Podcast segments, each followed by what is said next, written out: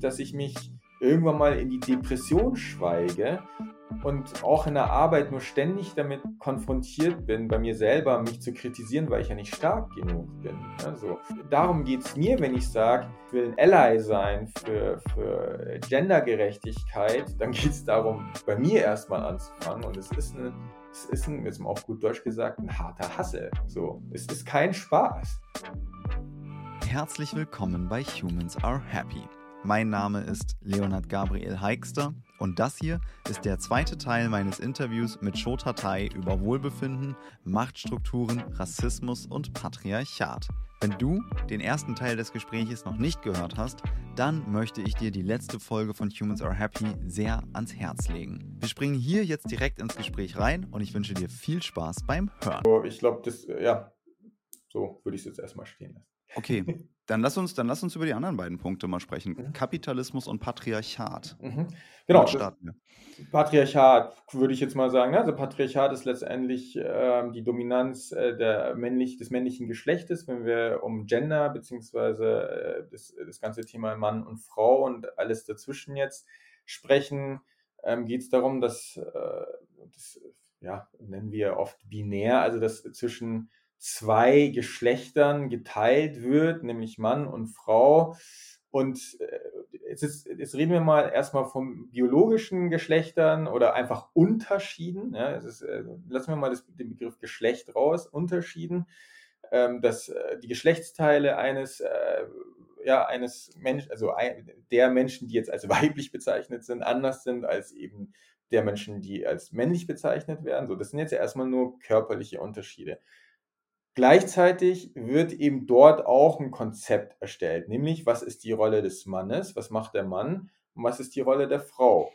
Und das Patriarchat ist gewissermaßen ja die, der Überbegriff dafür, ne, dass letztendlich ähm, die, der Mann das Männliche als, als ja fast schon göttlich sozusagen bezeichnet wird und da auch eine, eine Macht sozusagen wirkt. Ne? Und zwar äh, in vielerlei Hinsicht, wenn wir mal institutionell anschauen, also wer steht in den Entscheidungspositionen, wer hat Macht, also wem wird Macht und Stärke zugesprochen, wem wird eher das Weiche und äh, diplomatische etc. zugesprochen. Ich will jetzt nicht so viel reproduzieren.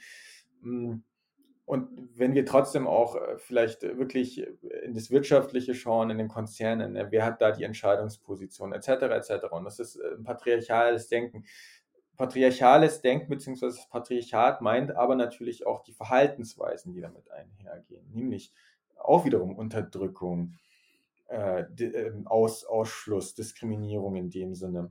Klar, also wenn ich jetzt beispielsweise von dem, vom, vom biologischen Ausprägung ähm, quasi auf ein, ähm, eine äh, zugewiesene gesellschaftliche Rolle schließe, beispielsweise äh, äh, weibliche oder als weiblich bezeichnete Menschen dann, ähm, kümmern sich halt eher um Familie und Haushalt genau. und männliche Menschen eben irgendwie um Arbeit und so weiter. Ähm, so die, die, diese ganz klassische Aufteilung treff, äh, bestimmen dann eben natürlich männliche Menschen auch einfach, wie Gesellschaft weiter äh, ja, ausgeprägt wird etc. Und das festigt eben dadurch diesen Unterschied nochmal mehr.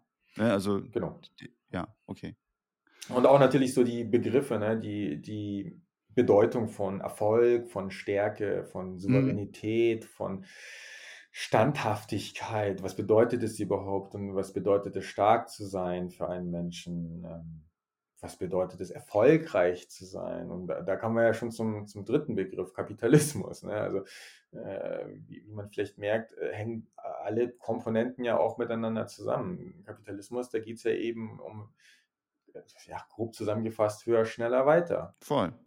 Und da musste ich jetzt gerade dran denken, es geht ja auch im Grunde um, also wenn man jetzt ähm, an äh, den Kolonialismus denkt, ne, da, da äh, ging das ja quasi, ich weiß nicht, ob man jetzt sagen kann, da ging das los, aber da sehe ich auf jeden Fall auch irgendwie Parallelen, ne, in dem, in dem äh, Bereich, dass es irgendwie darum geht, möglichst viel Kapital anzuhäufen, indem ich halt einfach Ressourcen von woanders erstmal in meine, äh, in meinen Einflussbereich bringe und dann damit irgendeine Wertschöpfung äh, veranstalte, weiß ich nicht. Ne? Keine Ahnung, ich äh, klau Edelsteine von einem anderen Kontinent und äh, schmiede sie hier in schöne, in schöne teure Ketten und habe dann hier ganz viel Reichtum. Ist ja auch schon irgendwie ein kapitalistischer Akt, oder? Also ich bin ja. voll, ich weiß nicht, ich, ich fühle mich hier gerade sehr tapsig auf diesem Themenfeld, weil wann ist was kapitalistisch oder nicht oder also keine Ahnung. Ja. Aber irgendwie klar, dass es sich gegen all, das ist alles irgendwie miteinander positiv korreliert, macht voll Sinn. Absolut. Oder deswegen, dass das wirkt, das, das, das verstehe ich, ja. Ja, genau. Also so wie du es auch beschrieben hast, deswegen sage ich auch Antidiskriminierung bzw. Antirassismus geht immer äh, damit einher, auch äh, das Patriarchat zu verlernen und geht immer auch damit einher, den Kapitalismus zu hinterfragen. Da geht es überhaupt nicht darum, irgendeine komplett utopische, also irgendwie eine Utopie zu erschaffen, dass, dass das Kapital, also der Kapitalismus auf einmal weg ist und trotzdem sich bewusst zu werden, dass das, genauso wie du sagst, alles zusammenhängt, ne? nämlich eben genau Ausbeutung etc. und Ausbeutung im Namen der Stärke, im Namen der moralischen Instanz zum Beispiel auch. Wenn wir jetzt in der Gegenwart angelangt sind, geht es auch zum Beispiel um äh, Kultur letztendlich als, als äh, rassistische Handlung, also Kultur, also von der anderen Kultur zu reden, immer aus einer Brille, dass unsere Kultur, also die westliche Kultur ja die moralische Deutungsmacht hat und zentral ist, äh, über richtig und gut zu entscheiden. Und was wir dann eben machen, ne? Ähm, auch kapitalistisch gesehen, um zu begründen, okay, und deswegen, weiß nicht, darf die WM hier und dort nicht stattfinden, sondern nur in Europa etc. Also sowas, ne? Also ähm, da, da steckt ja auch ganz viel Macht drin. Ja, ja, absolut. Ne? Also Aufnahmezeitpunkt ist der 1. Dezember, die WM läuft gerade. Äh, genau. das vielleicht, vielleicht kurz als Kontext, aber ja. grundsätzlich auch eine, eine wichtige Frage. Ähm, du hast gerade gesagt, das Patriarchat verlernen, Kapitalismus hinterfragen. Hinterfragen kann ich total gut verstehen, aber mhm. Patriarchat verlernen, mhm. oha, wie geht das? Ja, hey, also ich meine, genau, Oha ganz groß geschrieben, würde ich auch sagen. Also ich bin auch äh, mittendrin äh, und äh, ist ja anstrengend, das Patriarchat zu verlernen. Da geht es ja einfach darum, äh, feste, wenn wir mal bei diesen Buzzwörtern wären, äh, Glaubenssätze und Überzeugungen zu verlernen. Nämlich eben das, was ich gesagt habe, was ist Stärke? Ähm, woran liegt es, dass ich mich als männlich gelesene Person äh, immer souverän verhalten muss? Jetzt äh, gerade auch ne, jetzt, jetzt hier in, in dem Podcast, dass ich mir denke, oh Gott, hoffentlich sage ich nichts Falsches und ich muss total cool erscheinen und äh, allwissend sein und keine Fehler machen, so. Ähm, dann, dann finden mich die Leute cool. So. Ähm, das ist ja auch schon unfassbar patriarchales Denken. Da geht es nämlich um Stärke. So, ne? Äh, ich muss Stärke zeigen. Ich darf, äh, ich darf nicht nahbar, sondern muss unnahbar sein als Mann mhm. zum Beispiel. Okay, und das, das zu hinterfragen, also quasi, äh, das war jetzt ja ein Beispiel, was du rausgepickt hast. Ne? Wahrscheinlich ja. gibt es in, in, jedem dieser Themenbereiche, ob es jetzt Patriarchat, Rassismus, Kolonialismus ähm, oder Kapitalismus ist, unzählige Beispiele, die man alle hinterfragen kann und wo man überall dann seine eigenen Glaubenssätze äh, verändern kann, hinterfragen kann, neue Glaubenssätze vielleicht schaffen kann. Aber dann sind wir die ganze Zeit auf der individuellen Ebene. Und ich würde gerne mal so ein bisschen diesen, äh, dieses Feld aufmachen, diesen Wechsel von individueller zu struktureller Ebene. Das mhm. haben wir ja auch die ganze Zeit. Also ne, wir haben, wenn wir über Machtstrukturen sprechen und über äh, Kolonialismus, über Patriarchat, dann sind wir die ganze Zeit äh, in meinen Gedanken auf einer strukturellen Ebene unterwegs, wie Gesellschaft geprägt wird. Und das hat natürlich immer auch einen Einfluss dann auf das Individuelle. Ähm, beispielsweise, ich denke jetzt als Mann äh, das, oder als männlich gelesene, empfundene Person, ähm, so ich muss immer möglichst cool sein oder souverän sein oder sonst was. Ne, das Beispiel ist mir durchaus zugänglich. Dann, dann fange ich an, das zu hinterfragen. Wie können wir da, also vielleicht äh, nochmal ein bisschen größer aufgemacht, wie würdest du sagen, beginnt der Wandel? Wo beginnt der Wandel? Im, im, im immer im Individuellen, das sich dann auf Metaebene ähm, quasi ins, ins Große überträgt? Oder ähm, wie funktioniert das Ganze? Wie, wie könnte man da einen Wandel herbeiführen? Plus, wie wirkt das eigentlich aufs Wohlbefinden? Also es sind eigentlich eher zwei Fragen. Vielleicht fangen wir mit der zweiten auch an. Dieser Podcast hat natürlich immer diese ganz spezielle Einflugsschneise auf, was macht das eigentlich mit dem Wohlbefinden von Menschen und was macht Machtstrukturen oder was machen Machtstrukturen eigentlich mit dem Wohlbefinden von Menschen? Lass uns das vielleicht mal zuerst besprechen. Jetzt äh, ordne ich meine Worte hier, während ich rede und habe sie vorher gar nicht zurechtgelegt. ähm, ja, und dann könnte man ja schauen, okay, wie kommen wir denn, wie kommen wir denn woanders hin? Aber lass uns damit mal starten du als Trainer ähm, in dem Bereich oder als Mensch, der sich damit auf jeden Fall sehr viel auseinandergesetzt hast und sehr viel mehr als ich, was sind die Einflussfaktoren von Machtstrukturen auf das Wohlbefinden von Menschen? Auf individueller, aber vielleicht auch auf struktureller Ebene. Hast du dazu Erfahrungswerte? Ja, also letztendlich, also da, wo, wo, wo soll ich da anfangen? ähm, wo du willst. Genau, aufs Wohlbefinden auf individueller Ebene, wenn ich jetzt mal da anfangen darf, ist natürlich äh, da äh, Beispielsweise patriarchale Strukturen, wenn wir da drin sind, dann sind wir in der Optimierung drin. Da sind wir in diesem immer besser, auch kapitalistische Strukturen, ne? immer besser, schneller, ich muss mich selbst optimieren. Schon allein der Begriff äh, äh, Persönlichkeitsentwicklung sagt ja ganz viel oder Persönlichkeitsoptimierung sagt ja ganz viel darüber aus. Sprich, dadurch entspringt der Eindruck oder, und, und der Anspruch, immer besser werden zu müssen. Und was heißt bei Wohlbefinden? Äh, oder nehmen wir es Glück, ne? was heißt denn da besser und äh, wann, wann sind wir noch glücklicher und noch zufriedener mit uns selbst und noch resilienter? Und wenn wir ein bisschen das auf dieser Ebene verlernen würden, wenn wir eher Richtung, da in, in die Richtung gehen, uns zu akzeptieren, in, eher in die Richtung gehen, weicher zu werden und nicht von richtig von falsch zu sprechen, von Stärke und Schwäche zu sprechen oder von Entwicklung und Optimierung zu sprechen, sondern eher, wir würden eher über Entfaltung sprechen, wir werden eher über Unzulänglichkeiten sprechen. Und vielleicht ein bisschen das, was da ist, erstmal da sein lassen können, nämlich dieses, oh Gott, da ist jetzt irgendwas und das fühlt sich echt ganz schön unangenehm an. Und irgendwie da ist irgendwas, das ist mir echt ganz schön peinlich oder ich schäme mich dafür.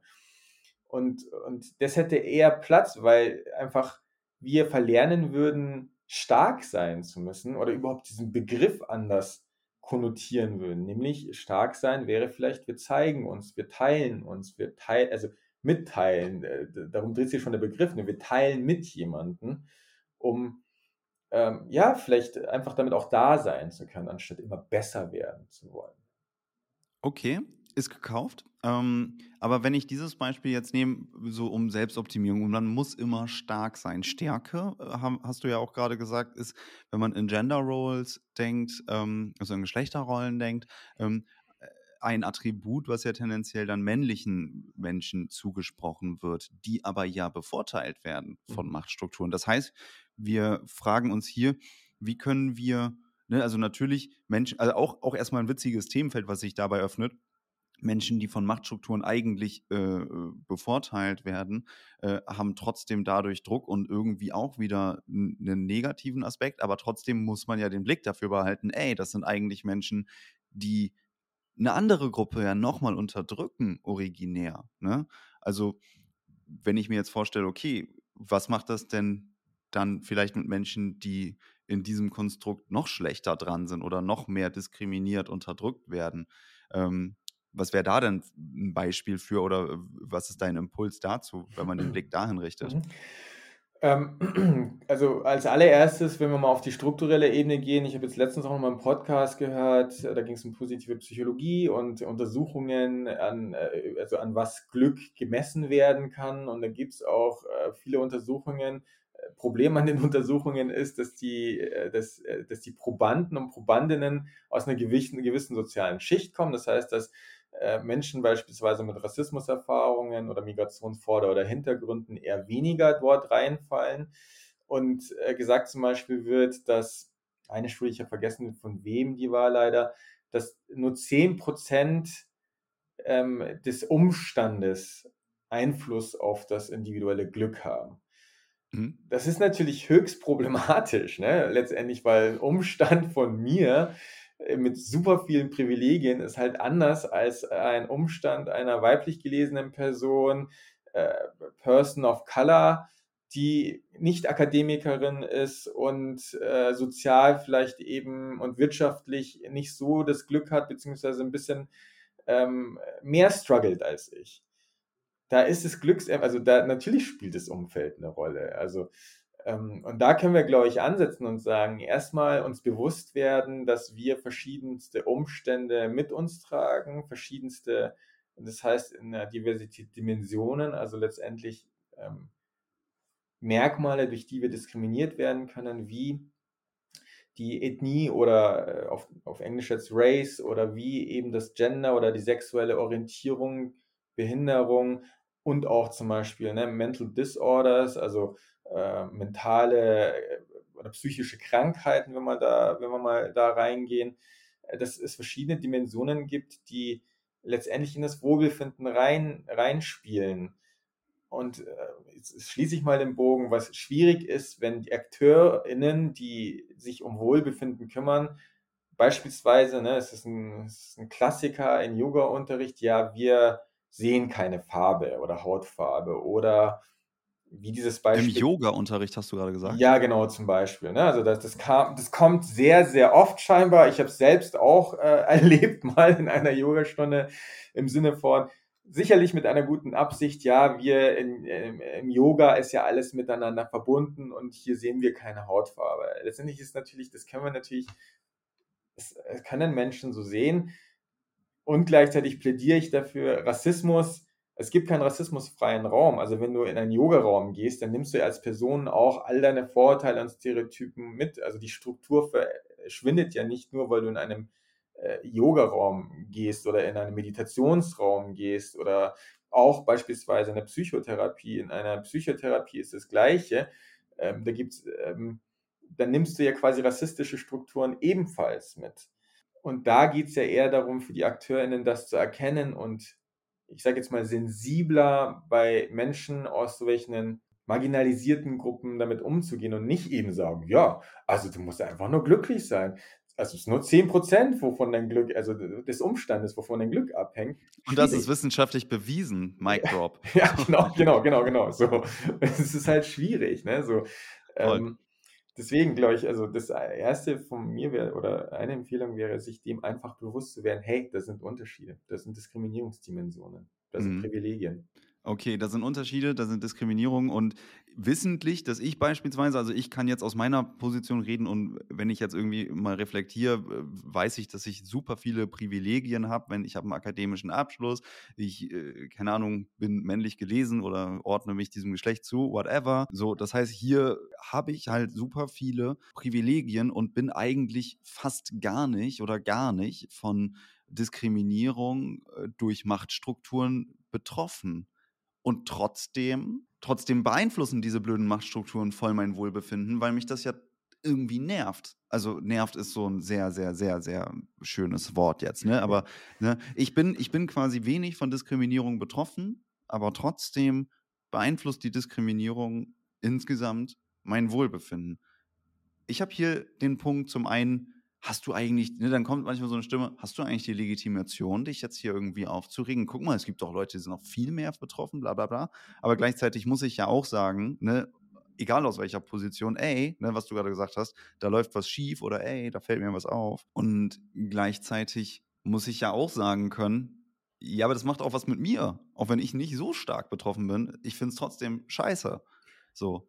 Ja, ja, das, ich finde äh, letztendlich, das betrifft ja auch uns alle, also patriarchale, ja. postkoloniale bzw. rassistische Strukturen, das betrifft uns alle, nämlich dann, äh, wenn wir uns verhalten.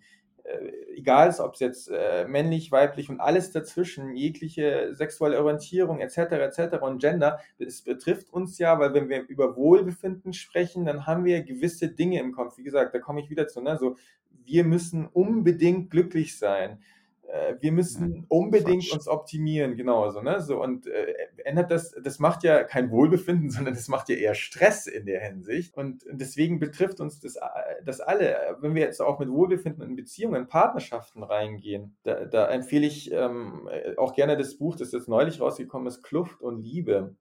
Mir fällt es leider, leider, und es tut mir sehr leid, die Autoren nicht ein.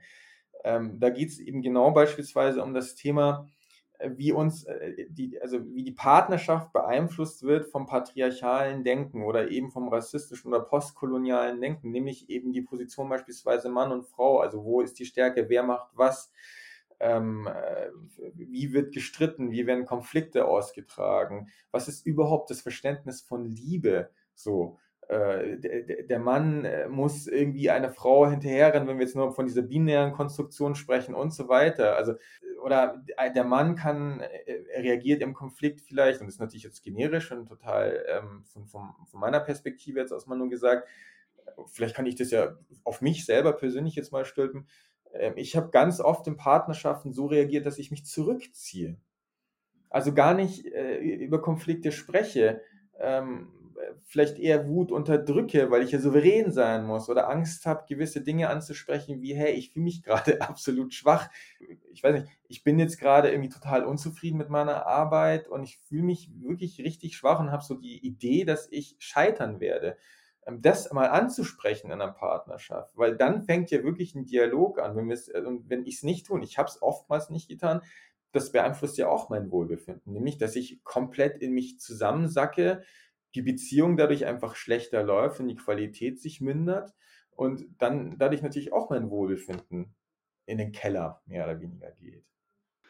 Ja, also der Punkt, der Punkt, den du da sagst, den ähm, kenne ich auf jeden Fall auch. Und ich habe trotzdem immer, also das ist so witzig, weil ich habe ich hab aus meiner Perspektive dann immer das Gefühl, so, und ich versuche ja irgendwie reflektiert zu sein, aber jetzt so unterhalten sich zwei Männer über Machtstrukturen und beweihräuchern sich selber, weil sie ja irgendwie äh, keine Ahnung, dann sagen, oh, ich, ich, erlebe so viel Druck, so eine Scheiße. Dabei gibt es ja eben Menschen, die noch viel mehr diskriminiert werden und eben die, die, die durch diese Strukturen eigentlich noch viel mehr leiden. Und dann kann man natürlich sagen, so, ja, äh, es gibt Studien, die sagen, nur 10% deines Lebensglücks oder deiner Zufriedenheit, um mal im Duktus zu sprechen, ähm, ne, werden ähm, durch äußere Umstände beeinflusst. Und ich finde hier, ähm, muss ich die ganze Zeit an ein Beispiel denken, was ich total schön finde, um das einfach greifbar zu machen. Warum stört mich das oder warum äh, kann ich, warum, warum kann sich sowas auch auf das Wohlbefinden dann eben auf subjektiver Ebene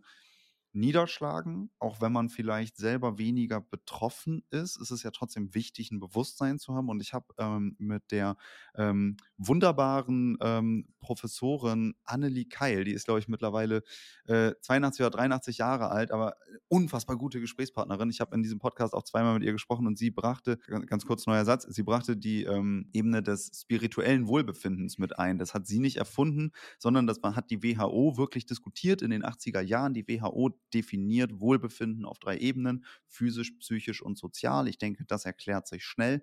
Ähm, und ich könnte sagen, ja, wieso physisch bin halbwegs körperlich gesund, psychisch, äh, ja, keine Ahnung, wir, wir haben alle unsere Themen, aber grundsätzlich äh, habe ich eine ganz stabile Psyche und äh, sozial bin ich auch gut eingebettet, so, aber irgendwie ist mein Wohlbefinden nicht ganz oben. Was ist denn da los? Und diese spirituelle Ebene meint eben nicht, den Glauben an Gott oder an irgendeine höhere Macht, sondern man, es, es geht eher um ein sich eingebunden fühlen in ein universelles Schicksal oder in ein großes Ganzes. Und das ist voll der gute Link zu den Strukturen, in denen wir sind. Weil beispielsweise, wenn es Ukraine-Krieg gibt, Corona-Pandemie oder Klimakatastrophe, alles Themen um, um, um uns herum, Machtstrukturen sowieso die ganze Zeit, das sehe ich vielleicht nicht. Ich äh, bin auch jetzt ne, ich, ich nehme das jetzt nicht, wenn ich mein Wohlbefinden auf sozialer, physischer oder psychischer Ebene hinterfrage, primär wahr, aber eben auf naja, spiritueller Ebene oder eben wenn ich sage, ja, aber wenn ich jetzt in, wenn ich jetzt mich als Individuum eingebunden sehe in ein großes Gesamtbild, eben in dieses Erdenrund mit seinen scheiß Machtstrukturen, so, dann kann sich das natürlich total auf mein Wohlbefinden niederschlagen. So habe ich da immer für einen ganz guten Link. Ähm, und musste da irgendwie auch gerade wieder dran denken. Deswegen teile ich das, weil mir hat das einfach total geholfen, ähm, so diese Ebene einfach nur heranzuziehen, um für sich selber zu erklären, warum einen vielleicht manchmal dann irgendwas runterzieht ähm, oder das Wohlbefinden mindert, obwohl es einen jetzt direkt gar nicht so krass betrifft. Ne? Ähm, einfach so dieses, was du beim Yoga gesagt hast, wir sind alles eins. Ja, wir sind alle, wir sind irgendwie alle miteinander verbunden. Manche spüren das mehr, manche weniger, aber ich glaube da schon irgendwie dran. Mhm. Ja, definitiv. Da geht es ja, genau, Zugehörigkeit. Ne? Das ist ja auch ein enormes Gefühl. Das hat ja auch was mit dem Grundbedürfnis Sicherheit zu tun. Also Ja. Wie schon der Begriff sagt, ne, ist ein Grundbedürfnis, die Sicherheit. Und äh, im US-amerikanischen gibt es eben zum Beispiel einen Zusatz, ähm, das Diversity, wir reden ja von Diversity, Equity, Inclusion, also von ähm, Diversity kann man nicht mit Vielfalt äh, übersetzen, ich würde es ja eher mit Antidiskriminierung übersetzen, aus meinem Verständnis heraus. Equity ist eben die Gleichstellung, Inclusion ja, ist die Inklusion eben. Und Belonging wäre, also da kommt noch ein Begriff zu Belonging, das wäre eben diese Zugehörigkeit. Dass es noch wichtiger ist, eben ein Zugehörigkeitsgefühl zu entwickeln für Menschen aus marginalisierten Gruppen. Und äh, mhm. zurückzukommen zu deiner Aussage, naja, wenn, äh, wenn äh, Menschen sich fragen, ähm, ja, aber jetzt, ich habe jetzt irgendwie, ich werde jetzt nicht diskriminiert und ja, ich habe sehr viele Privilegien, ja, und trotzdem kann jeder Mensch dazu beitragen, dass sich eben die Menschen aus marginalisierten Gruppen zugehörig fühlen, nämlich dadurch, dass sie gewisse Überzeugungen verlernen und hinterfragen. Das ist ja aus meiner Sicht ganz wichtig und da können wir uns alle nicht rausnehmen. Und da will ich auch jeden mit einladen, äh, ja, mit mitzukommen, weil, weil das einfach die allerwichtigste Sache ist. Das können ja nicht nur die Menschen aus marginalisierten Gruppen machen. Und manche Menschen, da kenne ich auch sehr viele, zum Beispiel jetzt aus dem Spektrum Rassismus, also Menschen, die von Rassismus betroffen sind, die wollen nicht immer und immer wieder über ihre Erfahrungen sprechen und somit Traumata immer und immer wieder reproduzieren. Das heißt, wir brauchen natürlich sozusagen Allies, also Verbündete, die, die, die mitgehen. Und äh, vielleicht noch äh, zusätzlich, und damit schließe ich den Kreis vielleicht, ähm, auch, das finde ich absolut äh, schön, wie du es gesagt hast, natürlich sind wir zum Beispiel auch zwei Menschen, die männlich positioniert sind und äh, über das Patriarchat sprechen.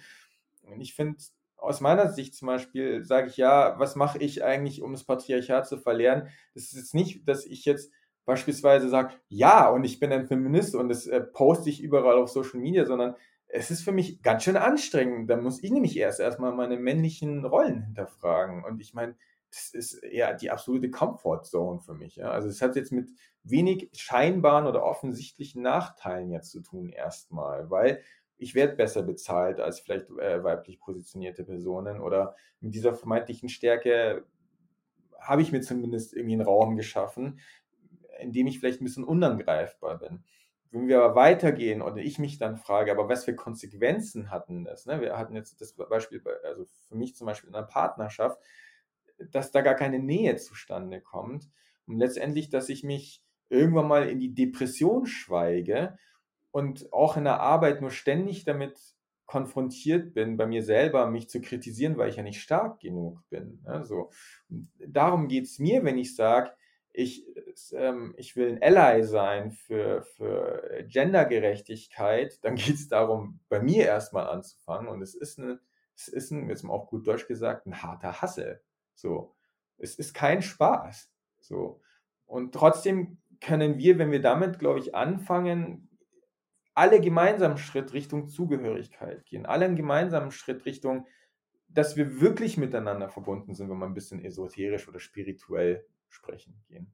Mhm, okay, finde ich gut. Dann lass uns aber das mal doch greifbar machen, weil mhm. das sind doch genauso praktische Beispiele, mhm. ähm, zumindest jetzt aus unseren Realitäten, während wir da sprechen. Mhm. Ähm, hier kommt ein kurzer Einschub in eigener Sache.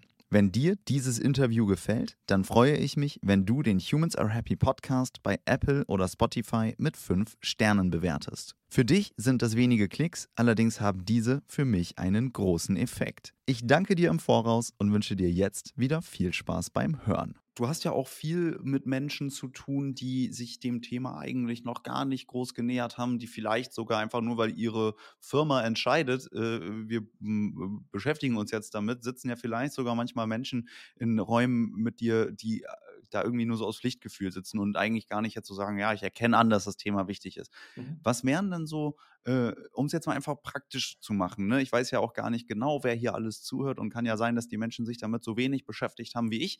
Ähm, äh, so, was, was wären denn so die ersten praktischen Gedankenmuster, die du empfiehlst? Ähm, hey, stell dir doch mal diese Frage oder hey, schau doch mal dahin. Was sind so, keine Ahnung, Einstiegs, Einstiegsreflexionsfragen, nenne ich es jetzt mhm. mal ganz praktisch. Mhm. Äh, also die Klassikerfrage ist, wer fehlt? Wer fehlt so. eigentlich in unserem Unternehmen? wer fehlt in meinem Freundeskreis, welche Sichtweisen fehlen. Ähm, ja, also wie sind wir? Sind wir eine komplett homogene Masse? Ne? Also sind wir irgendwie so eine, so eine männliche Gang äh, in, in, im Managementbereich, die also vollkommen gleich ausschaut? Oder äh, was fehl, wer fehlt? Alle denn? heißen Thomas. Genau, alle heißen Thomas oder Susanne, glaube ich, ist der weibliche Pendant. Äh, mhm. Habe ich letztens gelesen. Genau. Ähm, was noch wichtig wäre, ist, ähm, wenn wir jetzt beispielsweise, was ich ganz oft mitbekomme, ist, ne, jetzt haben wir irgendwie diesen Trend agil und alles soll irgendwie agil sein und wir haben keine Hierarchien. Naja, also auf dem Blatt haben wir vielleicht keine Hierarchien ähm, und gleichzeitig äh, können wir bedenken, dass wir jahrelang in dieser patriarchalen, hierarchischen Struktur aufgewachsen sind. Also wie kann es funktionieren, wenn wir dieses strukturell antrainierte Hierarchieverhalten mit in einen angeblich hierarchiefreien Raum nehmen, dann entstehen halt eben ähm, ja unbewusste oder unausgesprochene Hierarchien und Verhaltensweisen. Ähm, ja, und da, da können wir fragen, ja, wie sind wir aufgewachsen? Was, was, was bestimmt unser Verhalten vielleicht auch? Ne? Also wie sehen wir Hierarchie vielleicht? Mhm. Wer fehlt? Wie sehen wir Hierarchie? Haben wir noch eine dritte Frage? Mhm. Ähm, wenn wir vielleicht nochmal auf Wohlbefinden gehen, wie, wie definieren wir Glück und Erfolg? Ja, also ja. Ähm, was ist gut für uns, äh, wenn wir über Wohlbefinden sprechen, und zwar auch in Unternehmen, egal ob jetzt im Privatleben oder in der Wirtschaft. Ähm, sprechen wir von Glück als ja, wir müssen jetzt alle glücklich sein und das ist dann auch ein starkes, also das ist unsere Stärke. Und wir dürfen niemals äh, zeigen, wenn wir unglücklich sind, dann sind wir ja wieder in diesem patriarchalen Verhalten drin und auch postkolonialen Verhalten, bei dem wir eben eine scheinbare Souveränität wahren müssen. Oder geht es darum, eher unsere Pain Points zu zeigen? Im privaten, auch wirtschaftlichen Bereich zu sagen, hey, ich irgendwie habe ich da so ein unangenehmes Gefühl und ich schäme mich auch richtig. Und wenn wir jetzt mal Verhaltensweisen in Sachen Diversität nehmen, ob jetzt privat oder im wirtschaftlichen, ich weiß nicht so ganz, wie ich das aussprechen soll. Und da spüre ich gerade eine Angst. Und hey, wie soll ich denn das aussprechen? Allein die Frage, ne? also was möchtest du denn, wie möchtest du denn genannt werden? Ist es okay, wenn ich das und das sage?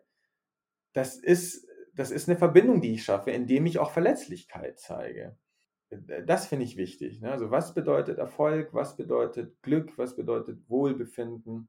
Ja, voll, voll, voll, voll, voll wichtig. Ne? Was bedeutet Glück, was bedeutet Erfolg? Also Erfolg ist ja auch, also keine Ahnung, das ist voll das krasse Ding, so mit dem ich, also was mir bei meiner eigenen Sozialisation halt auffällt, äh, gar nicht jetzt so im familiären Sinne, sondern einfach grundsätzlich irgendwie in dem, was man auch irgendwie bei FreundInnen und bekannten Menschen irgendwie mitbekommen hat, dass Erfolg voll krass mit finanziellem Erfolg oder mit irgendwelchen Abschlüssen oder irgendwelchen Positionen, die natürlich wieder mit Hierarchie gleichgesetzt sind, ähm, zusammenhängen und ich mich irgendwie erst in den letzten Jahren davon geschafft habe zu lösen, zu sagen, ey, vielleicht ist Erfolg, aber auch wenn ich irgendwie sage, ey, keine Ahnung, ich äh, mache mich selbstständig und versuche hier irgendwie meinen Podcast hochzuziehen und allein das zu versuchen, ist so voll der Erfolg, weil ich in dem Moment da irgendwas folge. Ähm, ja. So, genau, aber da, aber keine Ahnung, ne? Da habe ich irgendwie 30 Jahre für gebraucht. Ja, also, ja, klar.